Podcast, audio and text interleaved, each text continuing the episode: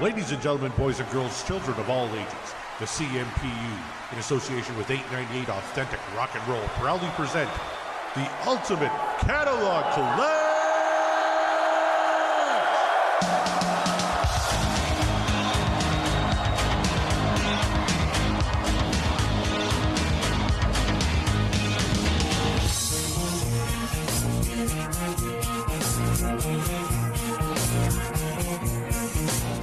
Hey, look at you. You made it to the ultimate catalogue clash. But what does the English nobility have to do with today's episode? I'm stealing another intro, Corey. I'm like stealing intros from other podcasts. I thought I'd steal one from the Honest and Unmerciful podcast, which my friends Pete and Brian but This is actually the Ultimate Catalogue Clash, where myself and my co host Corey Morissette take on the discography of one artist per season to find out which record will emerge as the champion. Uh, we'll rate one side of each record in an episode and rank the songs on music, lyrics, and production. At the end of the episode, we'll each have a score out of 25 uh, to award to this side of the album. And once we're done both sides, we'll have a score total out of 100. Um, Corey, one thing I was thinking about, and I should I should say I'll ask you how you're doing in a minute though. Double albums. What about uh, artists that have double albums? We're gonna have to. We, do we average? How do we do this? Uh, I, I, think we're probably gonna have to average uh, in that case, right? Because yeah, double albums are going to be a little tricky. Because you know, you're up against 200 up against 100. That's not really a fair fight. No, not really. And uh, I'm just kind of going through the notes, and it looks like right now our leader uh, is an album that you just picked up on on yellow vinyl for your birthday. First of all, happy birthday, sir! Well, and second you, of all, let the folks know what you got for your birthday. I got the yellow vinyl 180 gram repressing of A Trick of the Tail, and it is beautiful. I love the artwork on that album. I like the inner, like, it's a gatefold. I love a gatefold. It's a gatefold. It's got all the lyrics in there. So, yeah, it was great. And I also picked up Crowded House. Um, oh, I can't remember which one album it is now, but the first one? I don't. Uh, which one was it now? I only know something so strong and uh, Don't Dream It's Over. That's, yeah, it's that one. Is that the first one? Uh, maybe the first one hit the mainstream anyway. That's the first one I remember. It is that one. Yeah. Yeah. Okay. So it is the first one. Okay. See, I just, I just picked it up. I didn't even, didn't even know. Oh, man. there's another artist. There's a band we got to do, dude. But so, yeah, this weekend I was at the vinyl store. I was on the hunt for some Eddie Money. Couldn't, I, I left empty handed though, but I was uh, Eddie Money uh, came up on my shuffle. Right, take me home tonight, and then I want to okay. go back. And I'm like, oh fuck, I got to get some '80s Eddie Money. Two tickets to Paradise, but no, I couldn't find it. Well, you know what? you uh you you got a contact in Saskatoon. Um, I'll keep my eyes open the right. uh the vinyl exchange for you. So that's two you got to find for me now. You got to find me uh, the Northern Pikes and uh and Eddie Money. They had the Pikes in oh man, where did they have that? I saw. I think it was McNally, but I don't think it was the album you wanted. So I'll double check again though. I'll double check. But enough of that. We're not talking about the Northern Pikes or Eddie Money or Janet. Well, we are talking about Genesis, but we're not talking about the trick of the tail. Which album are we doing today, Corey? Tonight we're doing Duke, uh, the 10th studio album by uh, Genesis. And uh, what is it now? Uh, the second, with just the uh, triumvirate of uh, Phil Collins, Mike Rutherford, and Tony Banks. this kind of comes kind of a weird spot in the band's history, doesn't it? Because Phil got an ultimatum from his wife on the last tour. Like, if you go on the tour, I'm not going to be home when you get there. Uh, so he was trying to salvage his marriage, and she uh, they they had both moved to Vancouver. Uh, so he told the boys, "All right, uh, I'm going to be in Vancouver. You have to kind of uh, you know uh, put up with that." So both Mike and Tony released solo records, and, and then Phil kind of came back to the fold, and and this is the result. Yeah, and the two albums that they released, Tony did um, an album called A Curious Feeling, which it's just uh, uh, uh, um, and Mike did an album called Smallcreep's Day, which actually, if you've never checked it out, give it a listen. It's weird, and you can tell it's sort of, you know, those artists who really need someone else to bounce ideas off, and they need those other people. All, I mean, other than Phil, the other two definitely need someone else to bounce ideas off because when they're left to their own devices, it doesn't always work. So, yeah, uh, Mike didn't really hit his stride until he uh, teamed up with the Mechanics. He, he had a couple absolutely of strong personalities in that group as well, right? Oh my God, Paul Young, Paul Carrack. I mean, twin lead vocals. I mean, Jesus, give me a break. And I saw those guys live. Really? We were front row. We saw those live. So we saw them in Manchester, me and my family, um, not my family here, but my family back home. Uh, and we had uh, three, three my small cousins came along. And the youngest was, I think he was five. Um, and he fell asleep. Oh. During about halfway through the concert, and the rhythm guitarist, who's like a session musician, same guy who toured with Pink Floyd, and I can't think of his name now. At one point in the they're playing, you know, I don't know, Power Avion or something, just a kind of bit of a slower song. And he kind of comes to the edge of stage and he looks down and looks at me because my cousin's sitting to my right. He looks and he goes, Is he okay? I gave him a thumbs up and he went, I was like, that, That's so classy. That is so yeah. classy. Yeah. That's awesome. But yeah, so they, so Phil comes back from Vancouver and he starts working on a pretty big album. So he's working on face value and he basically has everything demoed, everything's written. And so that's his first real stab at becoming a songwriter. And he said in, in an interview I was listening to, he's like, I came back and I actually felt like a songwriter. And all three of them said that one of the weird dynamics with Duke is they didn't really come in with that many songs because they sort of shot their bolt and they'd written all the songs on their own. So there's a lot of songs that are co-writes on this album, a lot of stuff that's worked up in the studio, which I think gives it a, a different dynamic, certainly to the, the last last album we covered. Uh, and it's interesting too because there there's a real uh, disagreement uh, between Phil and Tony, as Phil claims he swears that he offered in the air tonight to Genesis, and Tony says absolutely he did not. and if you watch uh, the sum of uh, all parts or whatever, some of their parts uh, documentary, uh, they they cut back and forth. Feels like I 100% absolutely offered it to Tony, and Tony says he certainly did not, or I would have taken it. So I don't know. Who do you believe in that scenario? I I, I kind of side with Phil on um. that one. Tony's such a pretentious dink. It seems like that. I don't know. I mean, Phil Collins, if you if you're sitting on in the air tonight, I don't know if you want to give that to anyone. I think you might want to call that one back. I think you want to keep that one in your back pocket and just not uh, just not tell anyone about that one, right? Well, he did give a couple of tracks though to Duke, and uh, yeah. well, one of them we're going to cover here tonight on side A. And uh, I don't want to tip my hand too much, but pretty decent track. It was a single. Mm-hmm. So we got misunderstanding, and what was the other track? I can't remember the other track that they uh did the fill track. It was on side two, right? I'm trying to remember yes. what it was called. Uh, please don't ask. There you go. Yeah, yeah, which is again kind of uh, you know, a lot of face value came out of his divorce, and please don't ask is another track that, yeah, uh, it kind of follows that that that same theme. Well, it's funny because I didn't know, you know, growing up, I didn't know that Phil Collins was got a divorce. I didn't know anything was going on. And when you listen to Face Value retrospectively, once you know, it's like, holy shit, yeah, this this guy's in pain, man. Like this guy's in trouble. yes. well, in the air tonight kicks off the album, right? And yeah, it, it, takes a dark turn right off the right off the oh. hop. If you told me you were drowning, I would not lend a hand. Like, wow, Phil, tell us how you really feel. Are you talking to Tony? Because I get it. Just gonna hate on for Tony, hey? Until I, I, know that I know I know this is gonna, but that cloud will uh, dissipate once we get to Domino. Oh yeah, at the, at the latest, but I think maybe early, but we'll see. And you know, and uh, my hate for him in, in the instrumentals too will dissipate when we hear the Brazilian because I love that track. So I was reading too that um or I think maybe I was watching one of the interviews too that Phil said that this is the first time he thought that they sounded good on record. Yeah. Um, and we'll definitely get into this when we talk about production, but there's a marked change in the way this record sounds from the way and then there were three and everything else before it sounded. It's fuller, you know, it's a bit everything sounds a wee bit fatter. It's got more bass end, low end down in there. So I think once we get into that stuff, we'll be commenting on that probably quite a bit. I'm thinking, uh, what do you see? Uh, should we just get right into it and start playing side A of Duke? Here we go. This is the first track called Behind the Lines.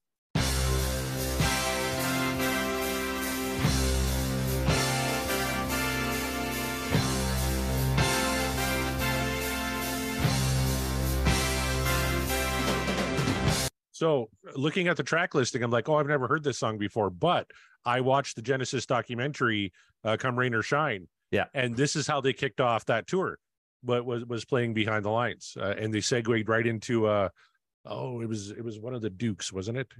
It would be Duchess. They always go so. I mean, we'll talk about this a little bit probably later on, but the original sort of idea was that side one was kind of going to be like almost a bit like Supper's Ready, where it would be one continuous piece with everything stitched together. So behind the lines um, and Duchess into guide vocal, then it was supposed to go into Turn It On again into Duke's Travels and Duke's End. So that if you think about that and I listened to that playlist, I put it together as a playlist today, and man, does it work. And so on that tour, that's the way they used to play though. They'd play those six songs basically as a piece. Actually, in 07, uh, they played behind the lines right into Duke's End. Okay. Yeah. In, in, and then, sorry, when? And then turn it on again. This is in 2007 on the turn Okay, when again. they came back. Yeah, yeah, yeah. Yeah. Yeah, no, I read that about uh, you know they wanted to you know make it a suite, and they ended up splitting it up uh, on both sides because, like you said, turn it on again was supposed to be part of that suite and stuff. Uh, yeah. I, I, had a comment to make on that. Maybe we'll get a couple tracks in before we talk about that, though. But uh, I, I, really kind of liked uh, how behind the lines they kind of segue into Duke's End, which would have been part of that suite. Uh, yeah. and then the uh, the second track on that tour was uh, "Turn It On Again," and it's such a natural progression from Duke's End into "Turn It On Again."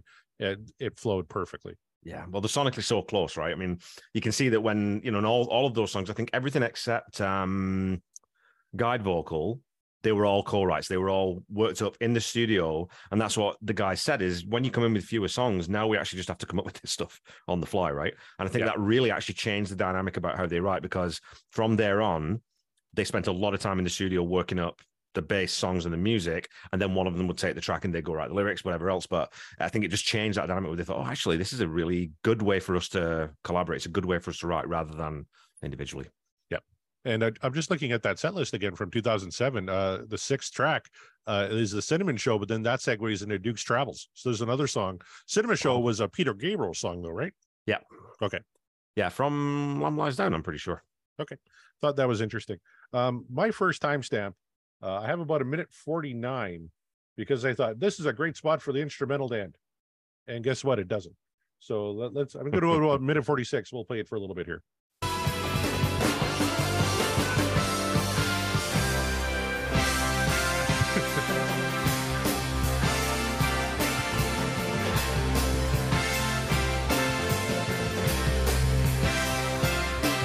So yeah, uh, this instrumental instrumental section, I thought they could trim down a bit.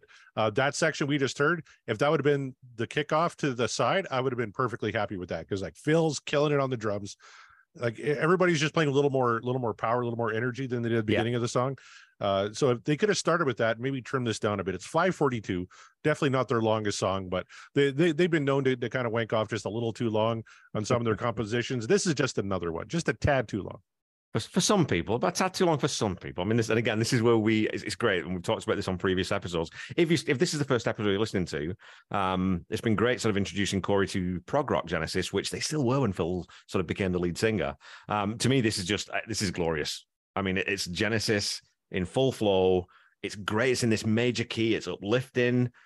You know, you, it, it's the type of song that is, is the thing then for you.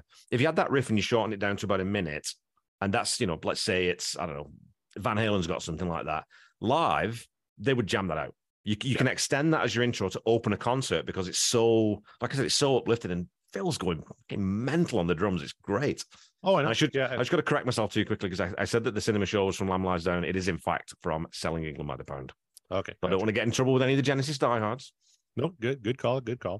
Uh, one, one note I made here is that the band is absolutely cooking uh, Oh, on this yeah. track to kick this off. Like already, kind of all the things I, I didn't really like about it, and then there were three are kind of being uh, alleviated uh, on the first track on Duke here. So, did, did you have a timestamp you wanted to run to here, my friend?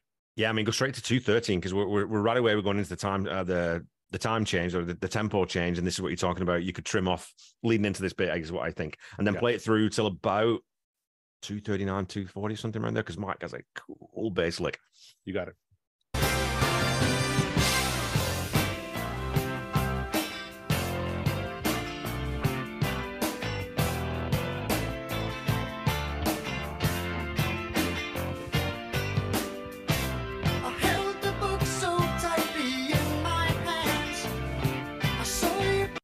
We should stop it there. Yeah, and I mean that that bass. Oh man, it's just filthy. I love it. It's fantastic. And actually, uh, Phil Collins does a version of this song on Face Value. And uh, it- it's a lot funkier, and I don't think it's that successful. I, I really like Genesis version a lot better than the one that was on Face Value. Yeah. Like it, it really goes big time, like Michael Jackson off the wall style funk. And I don't know, it, it didn't really work for me. Whereas this stuff with, with Mikey on the bass, fantastic. What's funny about that though is, and I'll put a challenge to you because I think exactly the same thing when I listen to this version. If you listen to face value, once you get to behind the lines, it fits perfectly. Okay. But when you listen to this and then you listen to behind the lines, the face value, you're like, oh, it's a bit thin and, and a bit, you know, I don't, I don't care about this song, you know. and that's exactly what I did. I listened to this first, and then I listened to Phil's on on Yeah. Face Value. So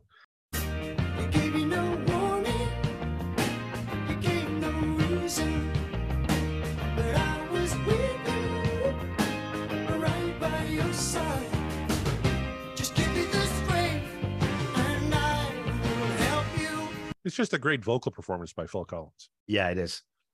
I mean, through this album, it actually kind of made a note to you that, I was going to say to you that this album could also be called Phil Collins finds his voice.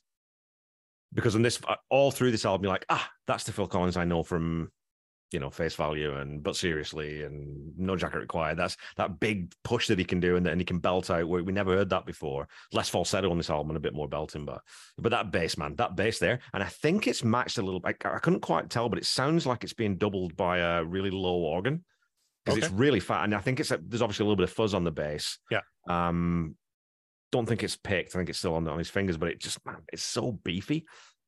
One uh, note I put on this entire side was confidence. You could tell, uh, especially Mike and Phil, especially, are playing and singing with a lot more confidence than they did on the previous three albums. It's got a swagger, hey? It's a bit of Yeah, swagger it, to it it. really does. I, I love songs with swagger.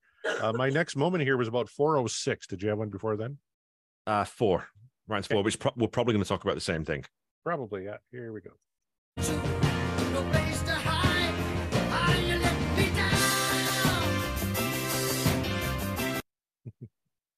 That big vocal, man. Yeah. As, as- like I said, that's the first time you really, in, in the Genesis catalog, we hear Phil just open up and go for it. And it's like, whoa, that. And, because obviously, you know, I kind of got into Genesis after all this happened. So I, I like Invisible Touch was probably my first exposure, or maybe the Genesis album. So I just knew that Phil Collins could do that. So, but imagine, you know, being a fan from day one, and then you get to this album and think, whoa, where the fuck is this coming from? This kid's going to change in direction here. When when you said 406, I couldn't decide if you're going to talk about the vocal or the cymbals because there's a really cool cymbal hit too uh, before he kicks in there that I thought you might point out. Oh, look, man, if we, I mean, we could do every Genesis album and literally do an hour just talking about the drums. No problem at all. No problem. Well, I want to talk about the guitar solo real quick here. It's at 444.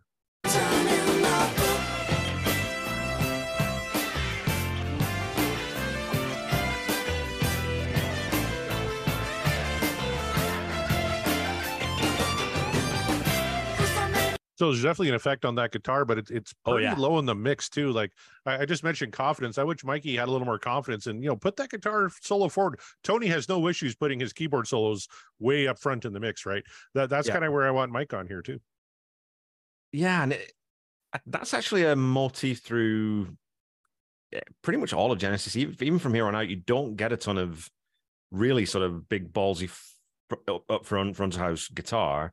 And I think that's just a it's just that's just an aesthetic uh, decision, right? It's like, okay, well, we're going to let the keys lead. We're going to let Phil's voice lead. We're not going to push this up, which is a shame because it's a great, I guess, a great tone, and it's different again. This is again where we've got so we've got Phil's voice is starting to change. Mike Rutherford's guitar tone starting to change. He's, he's not trying to be Steve Hackett anymore. He's not trying to just kind of fill that space that Steve left open. Now he's finding his own tones and his own sort of his own style, and it comes through on this album. It's yeah, it's great. Uh, thinking about Mike's uh, guitar, uh, what's a song that it's way up front? I, I go the way to "We Can't Dance." That might be the first song I could think of where you can really hear that dare dare, like just a beefy uh, Mike Yeah. guitar lead. Like a, just a full on rock and roll guitar riff. Yeah, yeah. yeah. It's like a Tony Iommi riff from Genesis. Like what, what is this? Yeah. All right. Did you have any more uh, from behind the lines? I got one five or six, and it, we're talking. You asking me about symbols earlier, and this is all about the symbols. It's these right. huge hat lifts. Just listen to these hat lifts.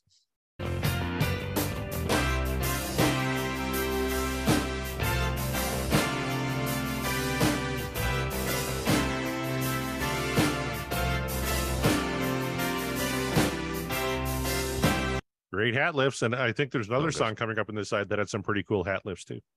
It's all over. And what I like about this too is, and we won't play the outro all the way through, and it's it's difficult on streaming platforms to really hear this album, or certainly these first three songs, the way you have to listen to them because it breaks, right? And you get that sort of discontinuation with the music because this the sort of the last 15 seconds of this song really lead into Duchess. Right. And they sort of bring in the rhythm from Duchess, that sort of in- intro rhythm, and they, it's almost like a crossfade, but it's not quite right. So it's super cool. And that's what I wanted to ask you when we're talking about uh, a suite, because shouldn't there be some sort of like narrative connective thread that, that kind of leads everything together? I know uh, Phil said, you know, the, this suite is about a guy named Albert, and it's all about uh, a dude named Albert, right? But this song specifically is about, um, you know, uh, oh, how the hell would you put it? Uh, a pleading, you're you're like begging a former lover, right? Yeah. 100%. and, and then but then the next song is about like like a like a soul singer. It, it, it- like you changed narrator completely almost. It doesn't seem to tie into this lyrically very well. I'm like can you have two completely separate narratives in a suite? I thought they're all supposed to kind of tie together. Like there's nothing about albert in duchess.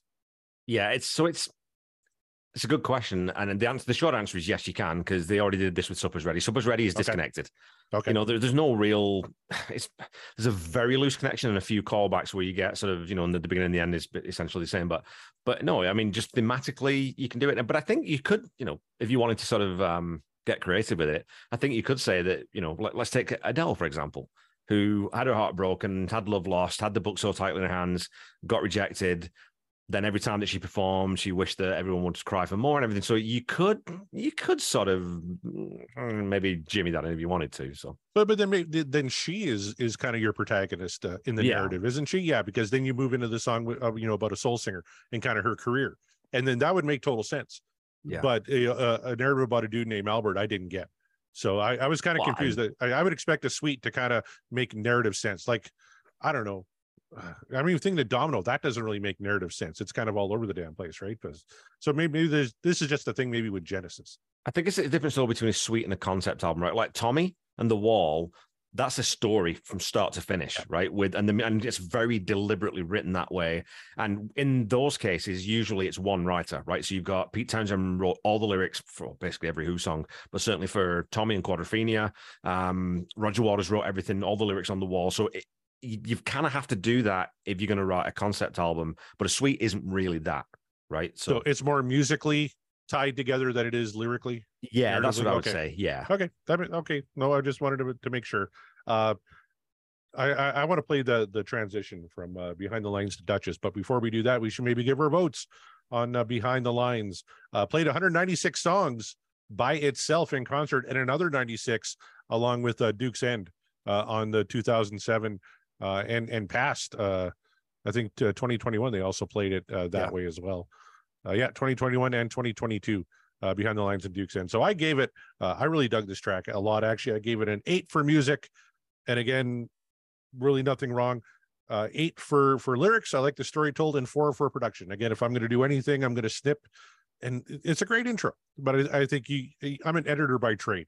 Uh, I just see opportunities where you can just tighten that up a little bit and, and maybe make it flow uh, just a, a little bit cleaner. But eight, eight, and four, I thought was a great kickoff to Duke's side A. What did you think, Mr. Brown? We're really close. So I went nine with music because again, this is just everything I love in Genesis, and it's where they found the balance too. Because you listen to, you can hear Mike's guitar now, and you can really hear the bass. Tony's backing off a little bit. He's still Mhm. adding a lot in, but he's not overwhelming everything else. And Phil's drums sound incredible, right? Um, and again, I, it's just another track where I could just sit and listen to the isolated drums on this, and have done very, very happily. Um, so at nine on music, seven on lyrics. I think, like I said, it's a lyrically, it's a good track about, like you said, lost love, but it's you know fairly straight down the line. There's nothing super inventive about it, and it's written in the book. That's the I don't know why, but that line, it's written in the book. It just again, it's got that soul swagger that I think that that's maybe where Phil heard. I think I can do it in this style. I think I can do it like a Motown style because it's that bit. I held the book so tightly, man, and then it's written in the book. I just think it's super cool. Uh, production 4.5. It's pretty much perfect for me. I don't really have much to say, but it sounds fantastic. It's pitched perfectly. And again, I wrote down, even with a two plus minute intro, it never feels too long to me. So and uh, post divorce for Phil Collins kind of kind of fit uh, fit that theme as well, right? We got a few songs on this record that are going to Yeah. tie tie into that. So, all right, let, let's play the last few seconds of Behind the Lines and the first little bit of track two, which is Duchess.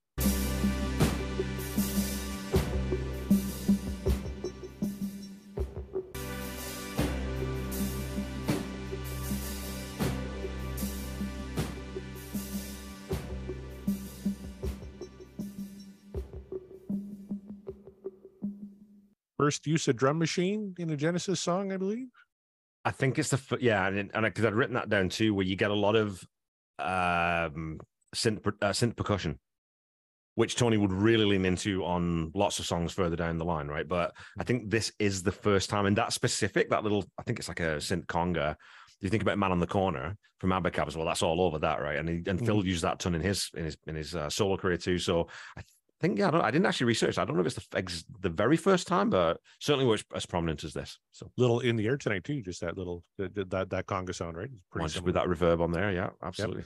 um, again this intro very cool very atmospheric goes on a little bit uh, i the song really kind of starts at 222 so if you're cool i was going to fast forward up to there unless you had something else I got a couple of things. I, we, I, it's going to be hard for me not to um, tip my hand on this one, but there's there's a few things I would like to talk about. So okay. if you go to 118, Alrighty. there's a really neat little thing that Tony does here. Okay.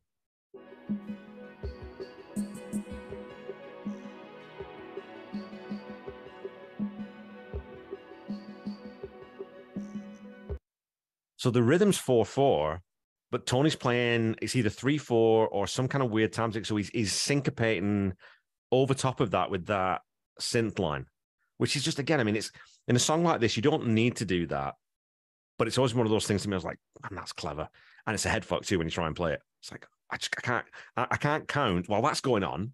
I can't count in three four while four four is going. on. It's too hard. Or like I said, or five six, whatever the hell, whatever goddamn timing Banks is up to again. And then if you go to one fifty five, there's a great little piano line that leads up to the to the song proper. All right.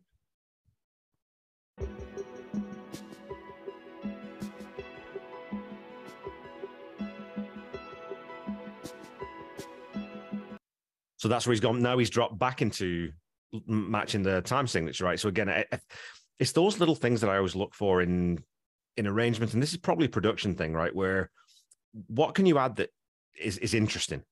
And those little things that you can do in a song are always just super interesting to me because anyone can do straight up and straight up rock and roll four four four on the floor is great. I love it.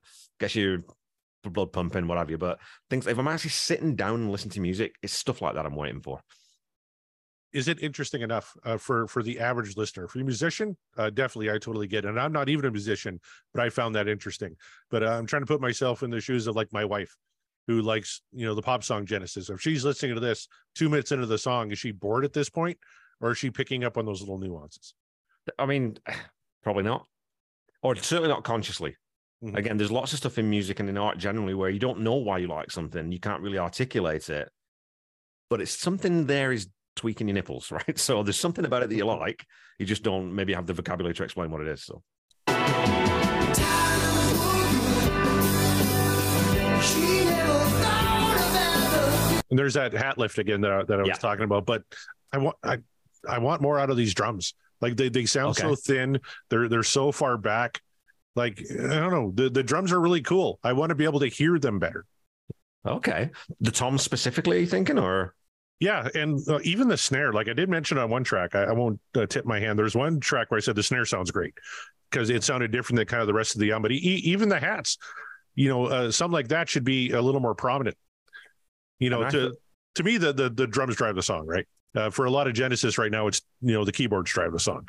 Uh, you know, Yeah. give me a little more guitar, give me a little more bass, give me a little more drums, especially, and and use Tony as an accent.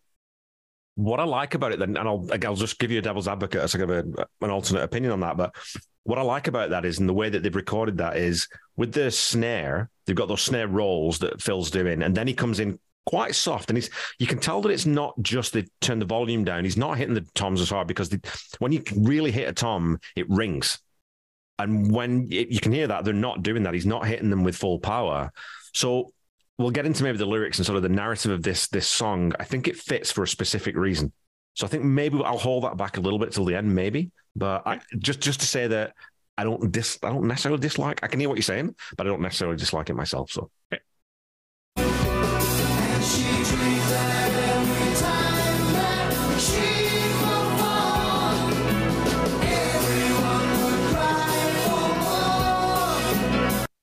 So you've got his lead is double tracked, right? So he's singing that high lead line double tracked, singing it twice. But you can hear that also. You've got a bass line going in there. So he's an octave down and he's singing. It's very, it's almost like "Man every time. So he's almost like mumbling it.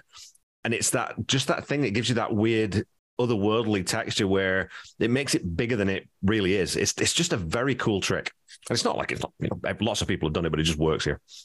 And again, the the, the little drum roll there, like it, very thin, very low. Very, like, uh, you think he's trying to go for like a Motown sound? I don't remember there being a lot of prominent drums on Motown songs. And he's singing about a soul singer. Is he trying to follow a theme here?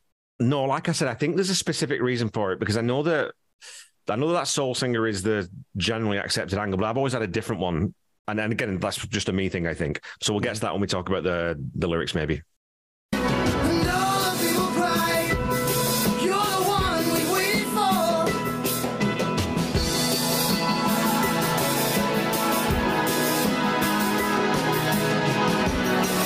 I like the bridge, and, and you really hear the hats on that one. Like Yeah. great hat lift on that, right? So I, I just wanted to shout out Phil again for being an above average drummer. And, and it drops out too, right? That bridge really drops the tempo back down. And it takes out a lot of the the bigger sort of elements of the song. And it's just just the vocal and the drums are very clear. And you get that that piano bit in the back. It's just again, it's it's masterclass in arranging a song to me.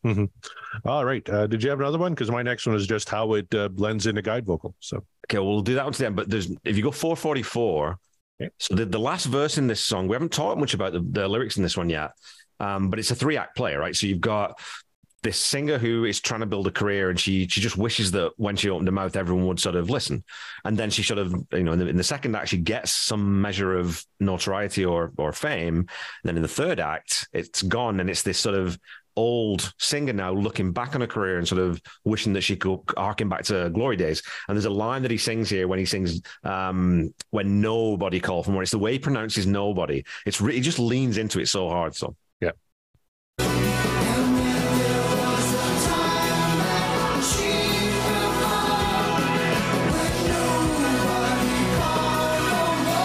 it's almost mournful, right? When Yeah, exactly. Yes, exactly.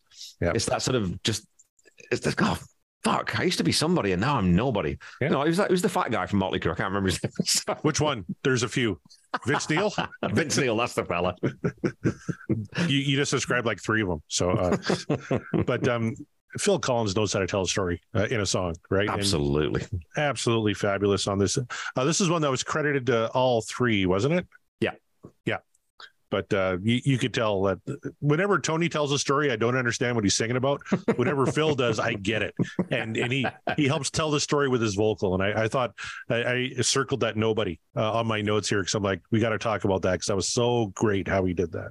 I don't know who wrote the did you- did you find who wrote the lyrics for this one, Corey? No, I couldn't find who actually wrote the lyrics. It's, it's just it's uh, listed to all three. Uh, I'm assuming because it makes sense that it's uh, Phil, maybe Mike helping him out with no Tony. Yeah, I just don't know. Maybe we'll dig into that a little bit and we can sort of clear it up from the next episode if we find out. Sure, that'd be great. All right, did you have other uh, time to go to? I don't. Okay. So I'm, going to shuttle ahead then just a little bit so we can get the uh, transition from Duchess into guide vocal. But Duchess performed 186 times. Man, I thought it should have been a lot more actually. Uh, I'm giving it an eight for music. Band was great again. Eight and a half for lyrics. Really dug the story. Thought it was well written, well told, and another solid four for production. Again, 626 is maybe a little long. You can trim a little bit off the head, get that thing around the five minute mark, and it's going to flow just that much better. There's a couple of moments where, as a musician, you might be really impressed by it. As an as an audience member listening to it, I think you're going to be a little bit bored. So you kind of have to. It depends on you know who you're putting this song out for, right? If we're doing it for Kevin Brown, he's going to say longer. I want more. 12 minutes. Make it make it as long as you can. Whereas it, it it's the same argument I have with movies right now. Movies are getting way too long. They're 240, they're three hours. Trim those things down. They play they play just as tight when you get them down to that two hour mark. So but um eight, eight and a half, and four. I really dug Duchess. What did you think?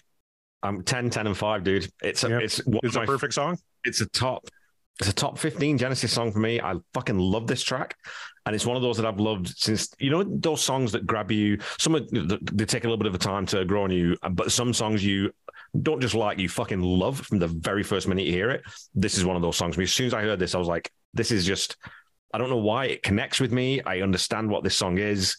It's beautiful. I love the long intro. I love the unnecessarily long intro. I agree it is unnecessarily long, but I think it's so cool how it builds. And so I was going to talk to you about, like I said, about with the lyrics. The sort of the common wisdom is that this is, you know, a soul singer and it's it's that kind of maybe the 20s or 30s or something.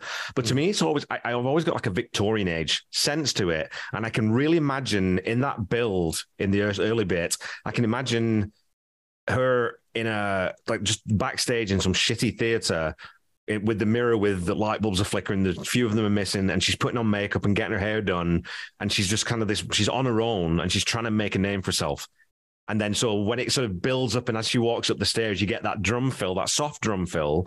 And that's where i think it's not as big and bombastic because she's not there yet.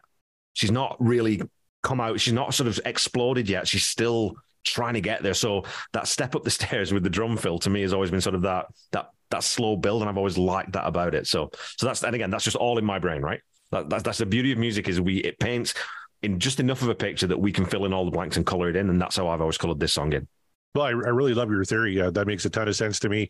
Uh, it doesn't necessarily have to be Victorian though. If you're if you're you know 1940s and she's like performing at a speakeasy, uh, it's the same thing. You're looking in the same mirror. You're doing the same walk, right? So Mhm. I think almost for any era of music except for nowadays, uh, that would fit awfully well. Yeah. All right. let's go into a song called Guide Vocal now. Uh, we'll listen to the last few seconds of Duchess and uh, check this uh, this short little number out. It's a Tony Banks song. Oh my god. Know and all you feel.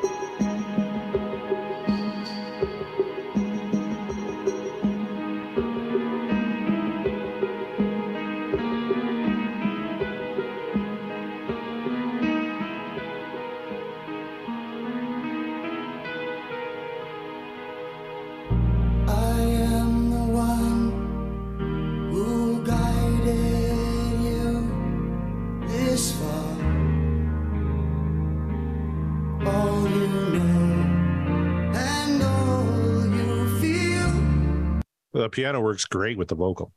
And that bass too, hey, because I'd written down with this, and we'll, we'll get into this. It's quite bass heavy this song because you've got Mike playing the bass, but you do also have Tony Banks playing bass notes on his, uh, you know, low register notes on the piano. But Phil's vocal just cuts through that so beautifully, right? You've got that; he brings that high register in. It, it, uh, it's very, very tasteful. And again, uh, guide vocal was supposed to be part of that suite, right? Yeah, it is. So was it, it was supposed to go behind the lines Duchess, then guide vocal. Yeah. So again, lyrically, how does this tie? Like, like does it even tie to either of the two? To me, it does. Yeah. So this is to me, this has always been the Duchess's. It's either her muse or her her doubt, like that that that little voice in the back of her mind saying either you can or you can't do this, right? So I'm the one who guided you this far. Nobody must know my name. You know, for nobody would understand. Blah blah blah. So I think it's that sort of it's that thing that artists and creative types have that you can't really explain where it comes from, but it's the thing that either nudges you or says this is shit, which we all have as creative people, right? Yeah. So so lyrically, I'm with you. That this whole thing makes more sense from the if the protagonist is the soul singer, uh, Duchess. Uh, uh, for nobody would understand when you kill what you fear. Uh, I said you wouldn't understand. Take what yours and be damned. Like all that kind of fits that same motif.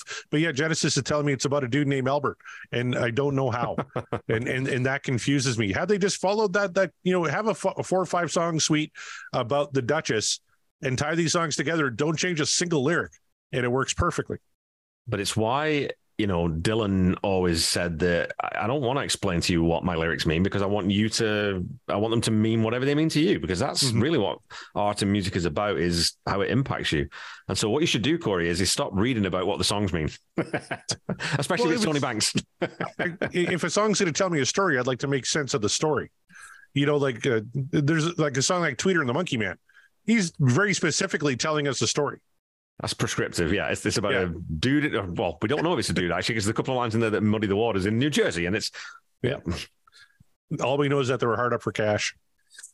And, and the all the song night goes selling cocaine and hash. That's right. All right. Uh, guide vocals very short. Did you have other time you wanted to jump to here? There's one little bit at 116 that I want to talk about because again, it's it, it's it's that little bit in a song, even as simple as this, where you can throw just a little something something in for the uh, the heart of uh, the heart of thinking, like Okay. us.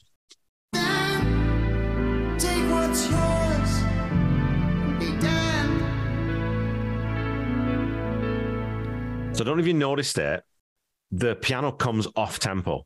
Uh, The whole thing comes off tempo actually, and they go away from it completely. And so that's why I think you probably would only ever do this here in a song because it would be so hard to pick it back up again. But again, it's just that weird little stutter step thing that they do. And it's led by Tony's piano. And again, it's just something that I think is just a neat little touch. What did you think of Phil's delivery of the word uh, "and be damned"? It's great, man. This this whole album, Phil's vocals, it's just money. There, there's just some raw emotion on on that word Yeah. that that, that kind of lends it a little extra gravitas that I thought was kind of cool. Uh, anything else? Uh, we're 10 seconds away from finishing the song. It's a nice, quick one. Minute 35 from Tony Banks. Can't believe it.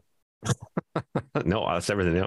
All right, let's get right into the voting then. Uh, I, I didn't mind Guide Vocal at all. I thought it was good. Um, it didn't really wow me uh, in any aspect. That Yeah. little bit of Phil at the end there, uh, with the way he delivered Damned, I thought it was really cool. But musically, I gave it a seven and a half. Uh, nothing wrong with it musically. Lyrically, a seven. Again, uh, for a Tony Banks song, it's not as pretentious as others, but they're, they're, they're just like a they're just like a hint of pretentiousness. a to soup it. yeah. And uh, for uh, production, uh, I gave it a three. I don't know if um, if this is a case, or maybe a minute thirty-five wasn't quite enough. If they need a little bit more, uh, you Okay. know, for for the story and everything to kind of breathe. But then this is supposed to lead into uh, where would this have led into? Uh, Turn it on again. Duke's travels or turn it on again? Turn it on again. Okay, yeah. But So that would have been really that song, interesting. Yeah, when we get to that song next week, even that song isn't in the original form that it was supposed to be. Right. So they, they just we'll had a little snippet of that, right? That they were going to Yeah. use for the suite, and then they realized this is actually a pretty fucking killer song. Yeah. Let's let's pad it out and make it a single. Hundred percent, yeah. th- thank God they did. Uh, what were your votes on uh, guide vocal? Yeah, so this is just a bridging song. It's not a. It's not. I mean, you would never listen to this on its own. It's not going to be on any one of your playlists. But it, you can't really listen to Duchess and then not listen to this at the end, right? It's like they're basically the same. You've, you've got to play them together. I just went six, six, and three point five because there's nothing wrong with it. It's just a. It's just a good album track. It's a good stitcher right in the middle of a in the middle of a suite. So that's where I A little was. connecting thread again. If if you're if you're telling a story narratively, either you're doing it just with music or you're doing it narratively with lyrics. Yeah. You need that kind of connective tissue, and and this is a good way to do that. And musically, I thought it worked really well because that leads us into our next track called "Man of Our Times."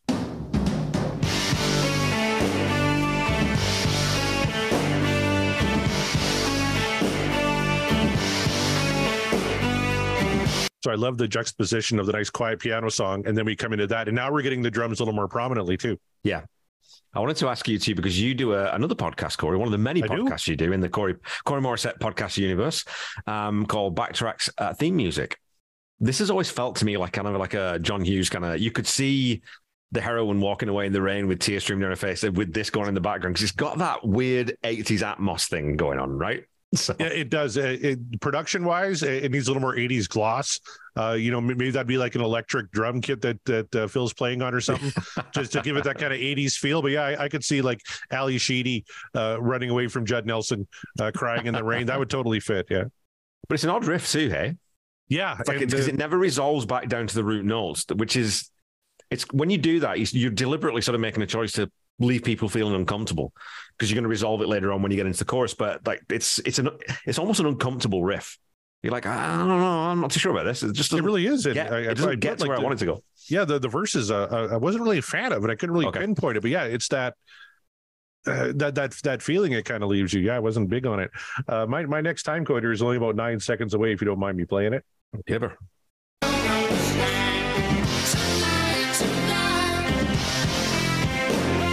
Little foreshadowing for 1986 I'd written exactly the same thing.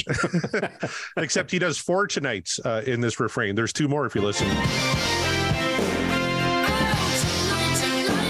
there's uh, just one too many tonights But no, it's two pairs of two.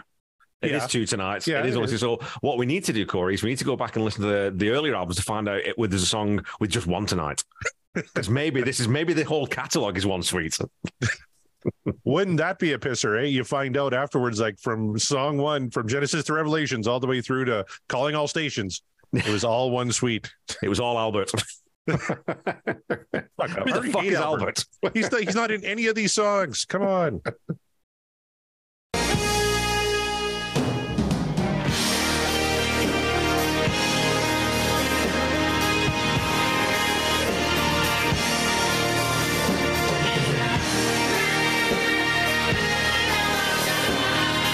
Man, is he buried in that mix? Like you could hardly hear him.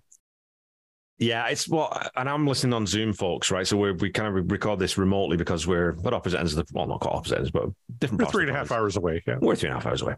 Um, so uh, I don't know. It, when I listened to it, I didn't make a note of it being particularly buried. I did make a note that, that, that those toms coming in sound phenomenal.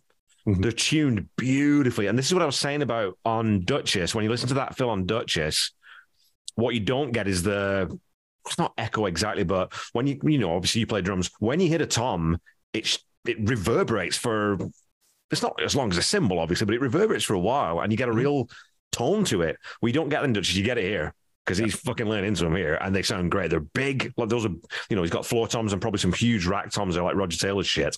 So they just I think this thing sounds great that that little section. And then Yeah, man, really that, that man of our times when he comes in with that. Again, it's that whoa! What can you imagine Banks and Rutherford? Like, dude, what the f- why have you been holding this out on us, you dick? We could have been using this for two albums. Put him out front in the mix. Don't put him way, way back. That sounded so great. That's such a great line delivery, too. That Mhm. should be the main thing I'm hearing. And, and I'm not. And, and it kind of pisses me off. One note I put here, I want to see if Kevin would agree. Uh, this song seems like a hell of a lot of fun to play on the drums. Oh gotcha. I mean, it, well, again, again, you know, it, the, Phil Collins is fun to play up to the point where you can't play his stuff anymore because he's too good. Yeah. Right. And this one, yeah, this one's I, ah, you know what? I can play the notes. It's another one of those that I can play the notes. And I can't play like Phil Collins does. I can't find his his exact just pushing the beat or just sitting. It's like you fucking prick. And you listen to him live. It's like he does it there too, so it's not accidental. I go fuck yourself. What an asshole.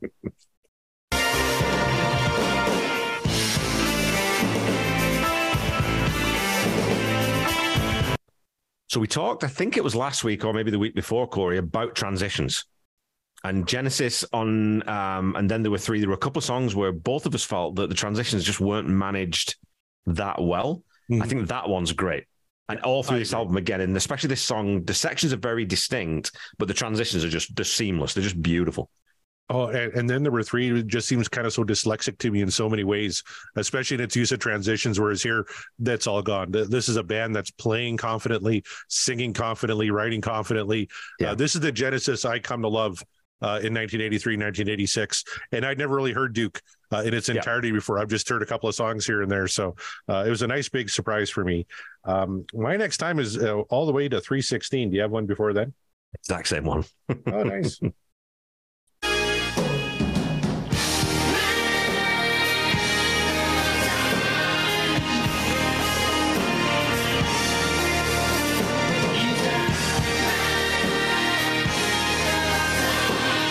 And that harmony is so great. I wish I could hear it. Oh, man. Take You that it's- slider and just bring it up a little. One thing we talk, because I'm a big craft beer nerd, Corey, as I think you know. Mhm. Drinking a very good beer tonight, actually. It's a Nokomis brown ale from, sorry, Nokomis is the way it's pronounced. Is it? Um, I always wondered if it was Nokomis is the right Nokomis. pronunciation. I found this out because uh, uh, my Randy is um, Métis, uh, and he did a, a shoot for an Aboriginal group who were in Nokomis. Anyway, so they do a great brown ale. Now, what you look for in a craft beer is balance. So, you know, you hear this all the time. Oh, it's too hoppy, or it's this, or it's too that, it's.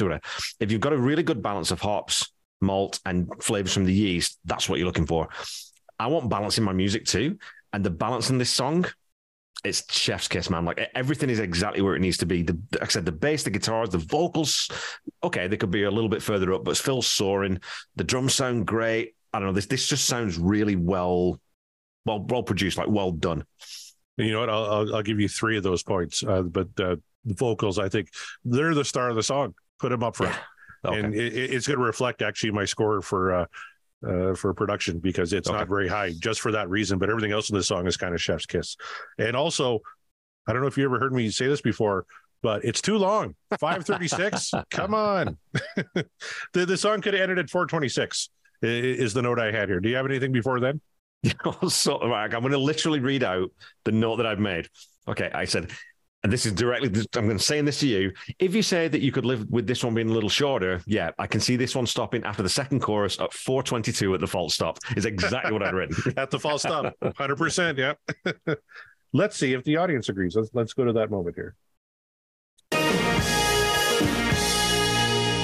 And out. and scene. Fuck. and, and not that it's bad, but yeah, I don't know. It, it's for me. It's too long. And again, I, but I do, I do love the outro with that last sort of belt back into the chorus because I could listen to Phil sing "Man of Our Times" the way he sings that, just on repeat. It's so good. Never And it's played weird live. too. Never. Well, no, never live. played, but but also weird to have a fade out on this because you, you think that maybe this was another one that was longer, maybe it was even longer still because it is a Tony Banks song, right? Yes. No, Oh, it's Mike me- Rutherford. Sorry. that. It's Yeah, Mike Rutherford. Yeah, yeah. it's Mike Rutherford song. So it could have been longer, and I wonder how. Maybe they just it was one of those ways. ah, fuck, we have no idea what to do with this unless you're going to put it into an, like a, a, a suite on the second side. Maybe if you're Yeah. taking that out and put it in with something else, I don't know. But Uh, the Yeah, only thing I- I, can know- think of is uh, if you're doing a fade out into misunderstanding, I, I think that works kind of well. If you maybe did the hard stop into misunderstanding, it's maybe a little jarring. yeah, yeah, I can see that. All right. Uh, well, uh, man of our times. Did you have any more on this one, Kev? Nope.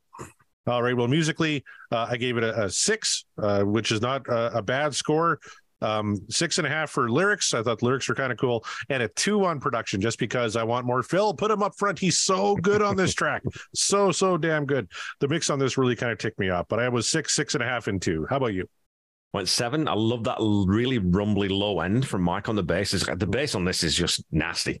Um, there's not much guitar, and that kind of where I, I docked a couple points. And I said like the balance is good. So where the guitars are, they're good, but there's not enough. I think this song could have actually used a bit more guitar. Um, I said like the, the transitions and the sections in it. If I had a criticism of this song, it's fairly routine for Genesis. It's a it's a good, it's definitely an album track. It's a good average to good album track. So I went seven on music, six on lyrics, and production. I said three because you could definitely use more guitar. And like I said, I, if you're gonna if you're gonna argue that they should have stopped at 422, I'm not gonna mount a massive shitstorm hissy fit about that. Right? Um, lyrically, they're very abstract. These ones, the super. You know, Man of Our Times is a great line, and the way Phil sings it's fantastic. So the only thing I could, when I was trying to think of, okay, well, what is this song about?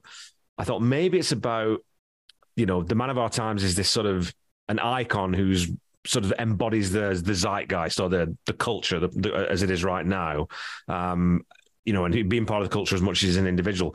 But like you said, if you're going to sort of, well, and it wasn't part of the suite. Um, but I think you know, I don't know. It's a cool lyric and it works rhythmically. So it's not like Headlong where the lyrics just fucking suck. It, it's- works in the true. flow of the song. in a song I like, the, the lyrics are terrible. But uh, it, it's weird. This is a Mike Rutherford song because I would expect kind of lyrics like this from Tony, and Yeah. you know they, they don't have to make sense if they sound cool. Like Yeah. nylon sheets and blankets help to minimize the cold or whatever it is. Like that sounds cool, right? Uh, this doesn't sound as cool. I think that's why I gave it a six and a half on mine. So yeah, seven, six, and three for me. All right, not bad at all. So that leads us to uh, one of the big singles off of uh, Duke. Uh, this is Misunderstanding.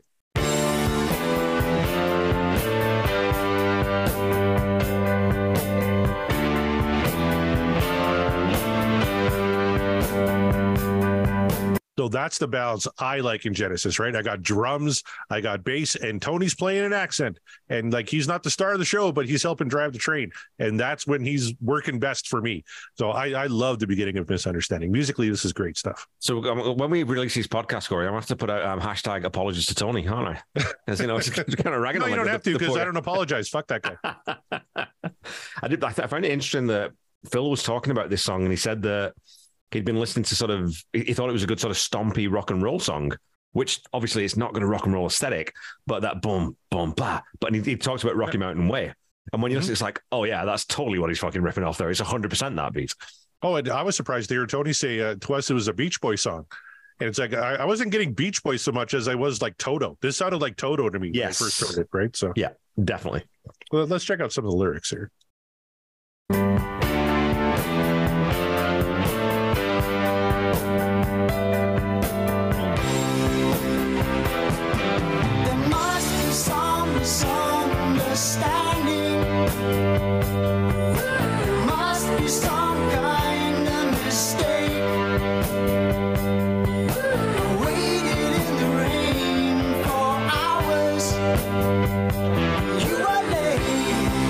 I, I just love that. And you were late. That's such That's a a great, great, yeah, it's a great line. It's a, uh, melodically, it's beautiful, and it's Yeah. cool too that you start with the chorus. Right, it's always fun when you you do something with production wise. You something. Well, fuck it, we'll start with the B section instead of the A section.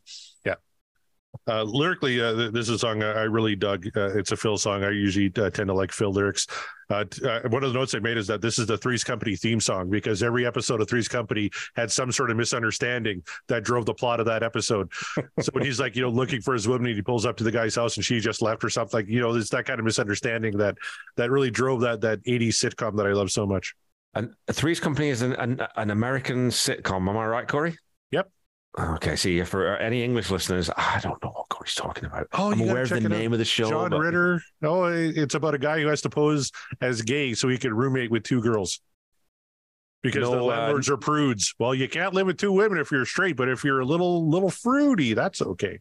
So I it sent- wouldn't really fly in today's. I uh, gonna say, economy. I, I, I sense pitfalls. yeah, it's very problematic nowadays. But every Yeah. single episode had some sort of misunderstanding, and was, I always associated that that show with this song. Well, maybe Phil's over in uh, Vancouver with Yeah, his yeah. wife. Maybe maybe he picks up Three's Company. Maybe so you know that was the inspiration behind this song. Oh man, let's let's say that. We'll we'll that's in can that's the canon now, guys. There you go. you know, even though I'm pretty sure Three's Company came after uh, uh, Shit. Duke. All right, did you have a time to shuttle forward here too? Um, one minute. Okay. so again, it's it, it's the first change, right? So this song's very simple. Um, there's not too much going on, so this is the first change up. Well, I've been waiting for this weekend. I thought that maybe we could see a show. Never dreamed I had this feeling. All it seemed It's a great little bass line, Mike explained there. And I don't think I actually noticed that on my playthrough because I was focusing on other things and we'll get to the other things I was focusing on. But wonderful little baseline that Mikey's playing. Absolutely fantastic. Yeah. Can't complain there. Uh, 248 is my next time. Did you have some before then? Um, 232, but I think we can lead into then 248. So, Sounds good. but that shows you folks. Okay, so this song is what, three, 310 or something? Yep. And we're only, you know, we're, we're stopping it. So, and we'll talk about this a little bit maybe once we start dissecting and doing our necropsy, but, uh, autopsy, I should say. I'm a wildlife guy, necropsy. So,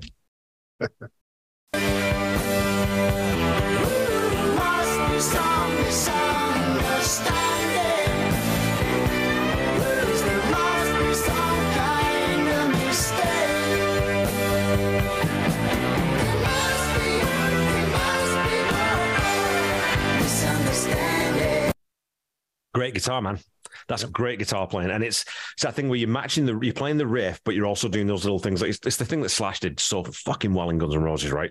Like the riffs in Guns N' Roses are great, but without Slash's little things that he does in between the notes, those songs don't land quite the same. And this is one of the same things. I think this song would definitely be a lot flatter if he didn't have Mike Rutherford doing the little color thing, the color commentary at the end. The drums sounded great in there too. Oh. Uh, just little tom hits he put in there, and then I love that change up on the vocal where he goes falsetto. There must be some, must be, and then he goes back into his normal voice for misunderstanding. Like, Yeah. just a, a neat little, tra- neat little transition. A song that doesn't change it up too too much. Like you said, it's fairly straightforward. There's a couple of change ups here and there, but uh, that one I thought was really appreciated. Did you have any more on misunderstanding? I didn't. All right. Well, uh, I'm going to give this for music a seven and a half, and I can't really tell you why. I I, com- I compare this one to Follow You, Follow Me, and Okay. I just you know what I preferred that one a little bit more.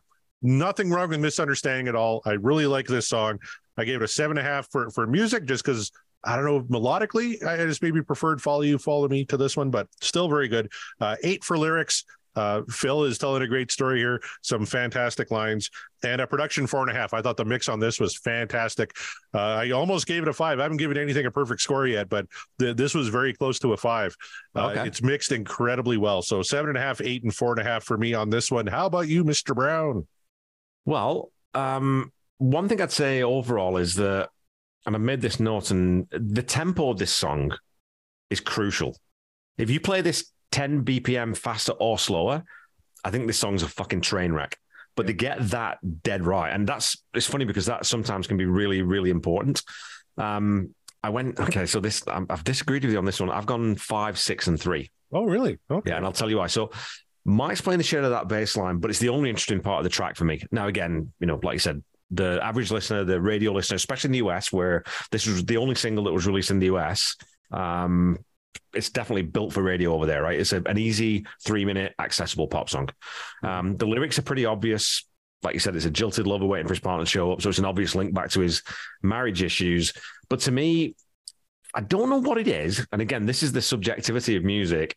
There must be some misunderstanding. It's just always annoyed me. I just don't like that line for some reason. I don't know what it is. I don't know if it's it's a bit spiky or if it's the cadence of it, but there's something that's just like just grates on me a little bit. Um, and a good word because yeah, it must be Yeah, it's- understand. Yeah, I don't know what it is. It's just it just that just doesn't sit with me. And then production wise, I'm docking points, which I don't know. We haven't talked about this yet. The sequencing of this one, I really don't like because it just it takes you out of side one completely. You get behind the lines, Duchess, guide vocal is one thing, and you know the next one should have been turn it on again. But Man of Our Times still feels kind of the same kind of thing. Then the next song works in that in that regard too. This one just takes you out of it completely. You've got this weird pop song in the middle of this potential sort of sweet or I don't know, man. It, it, that sort of just throws me off. So it's five, six, and three for me. It's, it's not a bad song, but just for me for Genesis, it's a bit. Eh, I don't really much care about it. Maybe it could have been a non non album single. You Yeah. know, I don't know. and uh, yeah, for me, it wasn't my favorite. But I, I, I dig it well enough, and I couldn't find too many knocks on it. But the way you your comment on sequencing, I thought was really really good because yeah, like five tracks on this side seem to fit together uh, in a motif, even if they don't Mhm. fit together lyrically, they do musically. And yeah, this one it's a Phil Collins solo song. Yeah. So it, And it- where where do you put it on this album is the question now because we have side two, side B, which I haven't really dug too much into yet. We're we're not going to record that one tonight. Yeah. Is there a spot for this one here? I don't know. I think it would fit better on side two. Um, but I'd have been all right with this one being on face value because, you know, again, the, the debate about whether Phil actually sort of brought in the air tonight. Because here's and here's another reason why I think that he didn't. Because if your choice is between misunderstanding and in the air tonight, you're only picking one song, and it's not this one.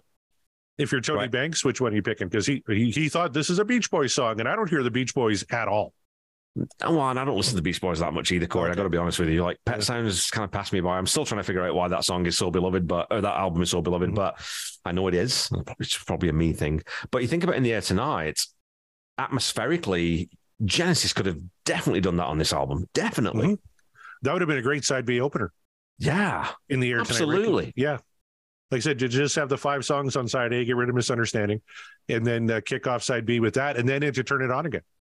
Or even if you leave Turn It On again where it was originally supposed to be, Yes. Yeah. then you've got a side two opener. Because I think, honestly, and we'll talk about that next week. I think Turn It On Again is opening side two because it there's nothing else you would open side two with, Okay. right? You know what I mean? Like, because it's turn it on again is a great opener for anything. Oh, like uh, yeah. Yeah. it, should have course. opened every single Genesis show from 1980 on. It's that Of course. good. But- Of course. all right, let's get to our final track on side A. Uh, how do you pronounce this? This Heath Haze? Heat haze. Heat Haze. Thank Heat, you for that. heat haze. If you think about it as Heat two haze. separate words, it's Okay. heat haze. Yeah. Uh, pretentious bullshit is what it sounds like to me.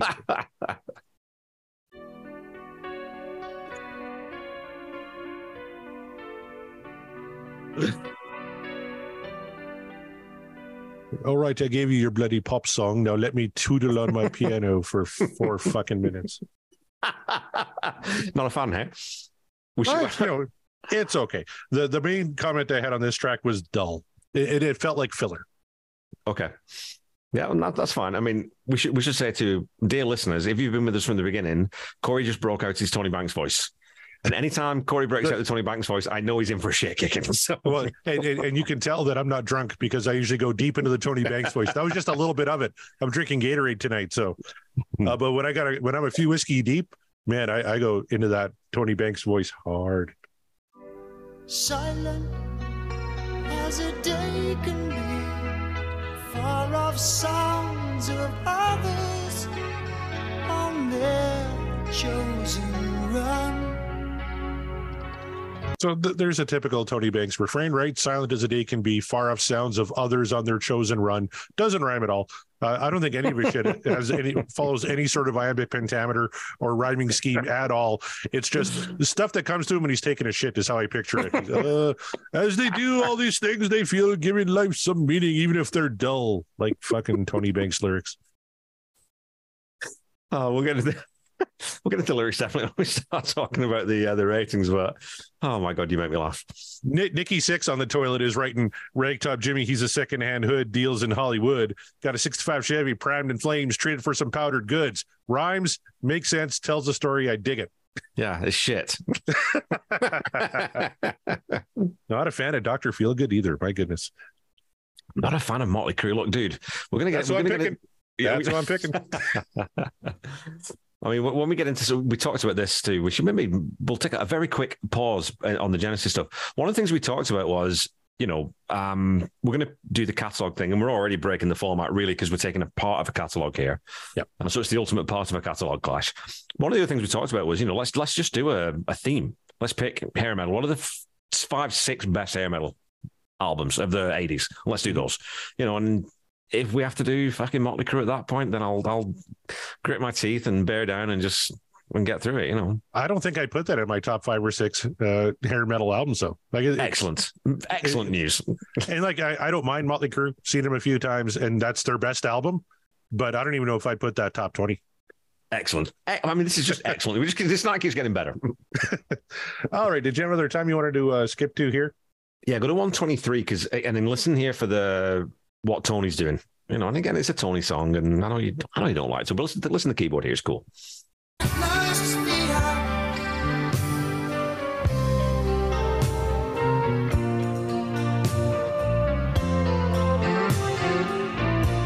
All right, I got Zamfir pan flute vibes, and not So- in a good way.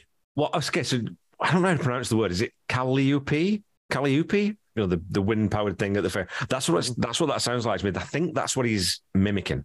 And I, I wonder. I'm not too sure what he's playing there. I think it might be a mellotron. I think, but I don't know for sure. Um, but I've always liked that. But I think it sort of takes the song in a weird direction, which because it's incongruous with everything else that's going on. Mhm. And again, it's that bit like I said, this song is quite repetitive, but that breaks it up just a wee bit for me. Uh, the standout to me on this track is the bass, and you hear a little bit of it in that section we just heard. mate. Mike Rutherford's bass, I thought was fantastic. Um, my next time is three minutes, and the comment is "fuck off, Tony." You have anything before three minutes? I really want to hear this now. I really want to hear that. That's a good. I mean, how can I not want to hear that after you told me what your, you know, what your note was?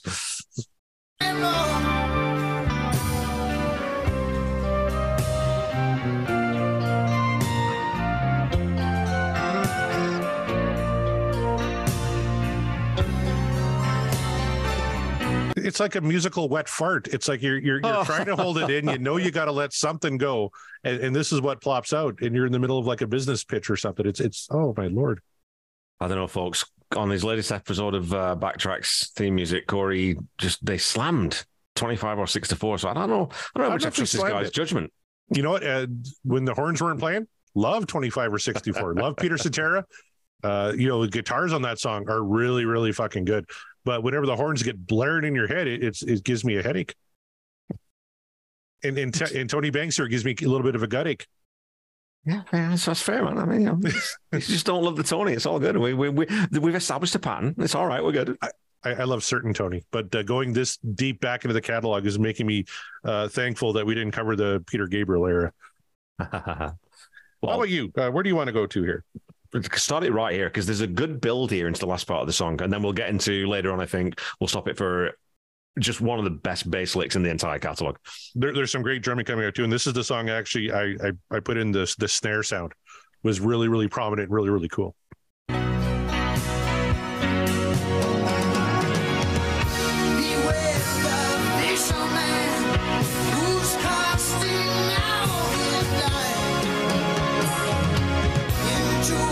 So now are, are we singing from the a fish perspective? Beware the fisherman who's casting out his line into a dried up riverbed. Who does that? What kind of idiot fisherman is this? Hey, well, Throw some bread to the ducks instead. At least that rhymes. so lyrically, I've always sort of interpreted this as a very sort of it's a gloomier take on the the lazy British summer um, than like where Waterloo Sunset was a much more upbeat and positive take on that. Oh, This is that is- a good song? That's such a good song. Oh mate, what Can- best can we listen song to ever that? written? Can we listen to that? well, we folks, I've already told Corey, first, second, or third pick when I get it is definitely going to be the Kinks. So Their whole catalog, though, man, we'll be no, no, no, we're just going to do seventies. We're doing uh, sorry, sixties, sixties. I think up to seventy, but because yeah, no, it's too big. It's way too big. We'll be doing it for like two years.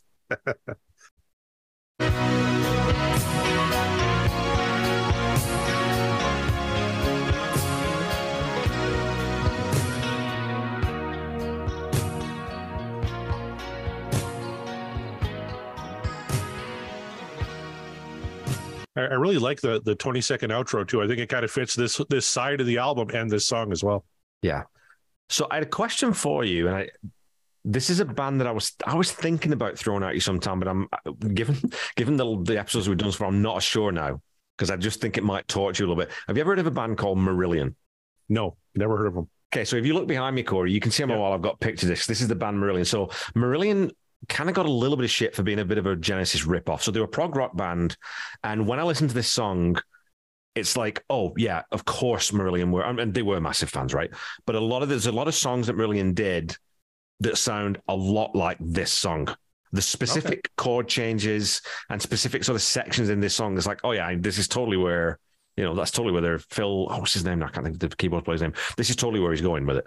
So I like that for that because I love Marillion and it's that little bridge between the old guard who had just started getting out of prog, they're sort of moving away from it a little bit, and the band that's sort of taking up the mantle and carrying on that sort of um that idea. So I, there's just a cool little link there. Cool. Yeah. Well, I, I don't know if I'll check them out uh, after hearing uh, what you like out of early uh, Genesis, but uh, what what were your votes on uh, Heat Haze? I mean, I went music six. You know, it's I like the effect on the digital piano at the beginning. I think that's super cool. I'm not too sure what it is either. I have to or maybe ask Mr. Randy about that. Um, I like the, I love the little bass runs that Mike does. They, they add so much to the song. The drums are super deep in the pocket. They're not like you said. I mean, it, now and again they come to the fore, but they're just sitting back. There's, Phil's not playing a lot on that. Um, lyrics again. I mean, I don't know. I just always kind of like these lyrics. I don't know what it is about them, but I you know, there's that line in it where he says, um, "The trees and I are shaken by the same wind." But whereas the trees will lose their withered leaves, I just can't seem to let them loose. So it's almost, it's that, you know, when you can't shake off a funk, you're in a funk and you just can't shake it. So I wonder if there's, I wonder if there's a mental health aspect to this song and sort of he's talking a little bit about depression, maybe. Hmm. And I don't know if I'm just sort of, you know, painting a, my own sort of picture over top of that, but I've always, yeah, I've always kind of liked these lyrics. I know the you don't dig the abstract stuff, so and that's fine. That's all good. I, I dig Um, it uh, if it sounds cool. It kind of has like Yeah. a cool kind of motif to it. Uh, and and th- this one to me just just didn't. But there are Tony Banks songs where he does have Domino is the perfect example. Those Yeah. lyrics make no fucking sense.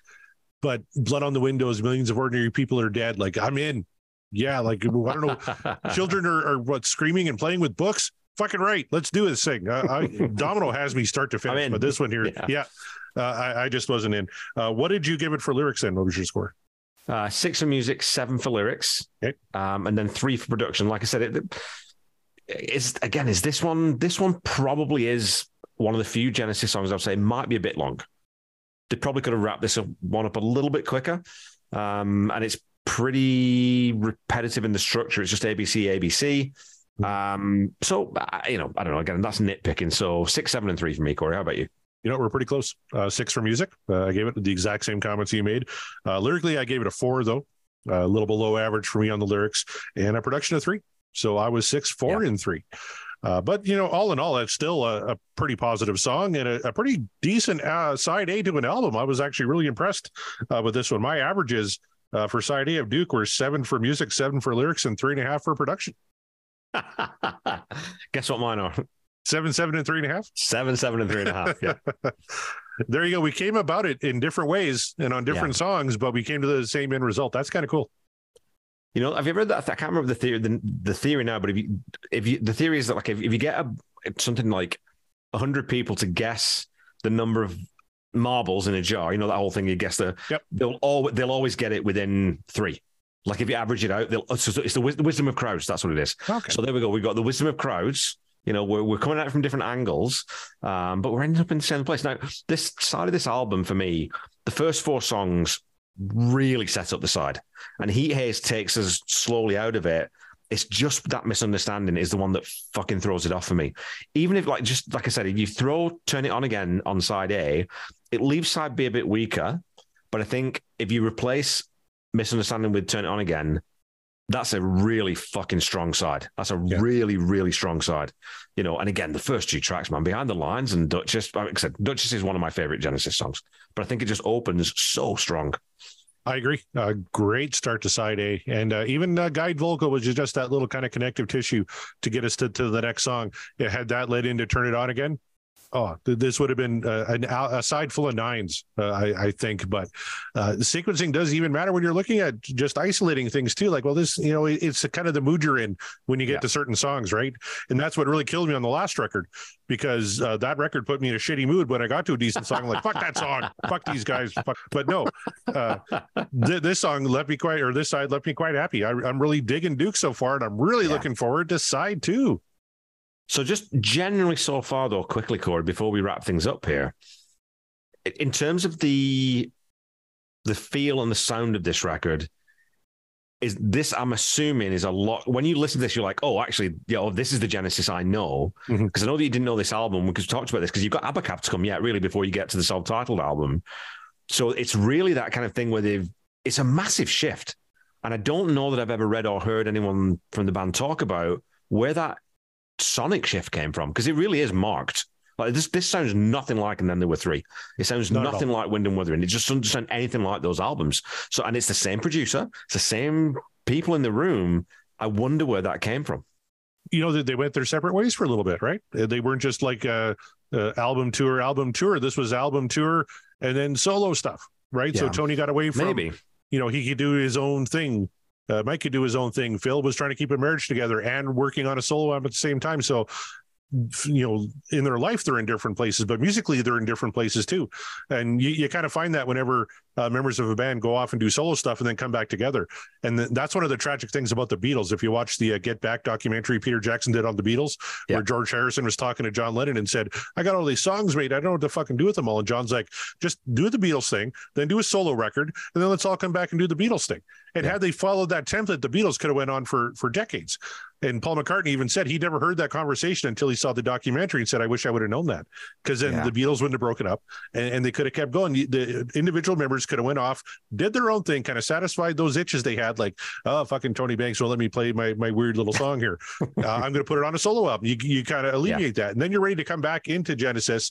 You, you get back together with the group. You're like, all right, let, let's just fucking go. Like, like, like this band can do. We're all talented folks. We play well together. Boom. And, and they put out a, a great sounding record. Okay, I'm gonna I'm gonna give you an, a fairly well, might be an unpopular opinion. I don't know. I'm kind of glad the Beatles called it a day when they did. I'm a huge, I mean, I'm a fucking huge Beatles fan, but I think that they, I think they were done. I think they, I, I think the the creative directions that if you think about, you know, all things must pass. If you think about the first, the, you know, McCartney's first solo album, Paul McCartney, McCartney, McCartney one, or whatever the fuck the title is, and Lennon's first solo effort, they're so different. I mean, you know, the White Album's got a lot of eclectic stuff on there, and it works because it's just this weird mishmash. I don't think they could have sustained it, and I don't. I certainly don't think the Egos would have lasted that long. Because George, I mean, you know, actually, the, and the one who would have been the flying the ointment would have been George, because George was always the junior partner in the songwriting department, and yet when you listen to All Things Must Pass.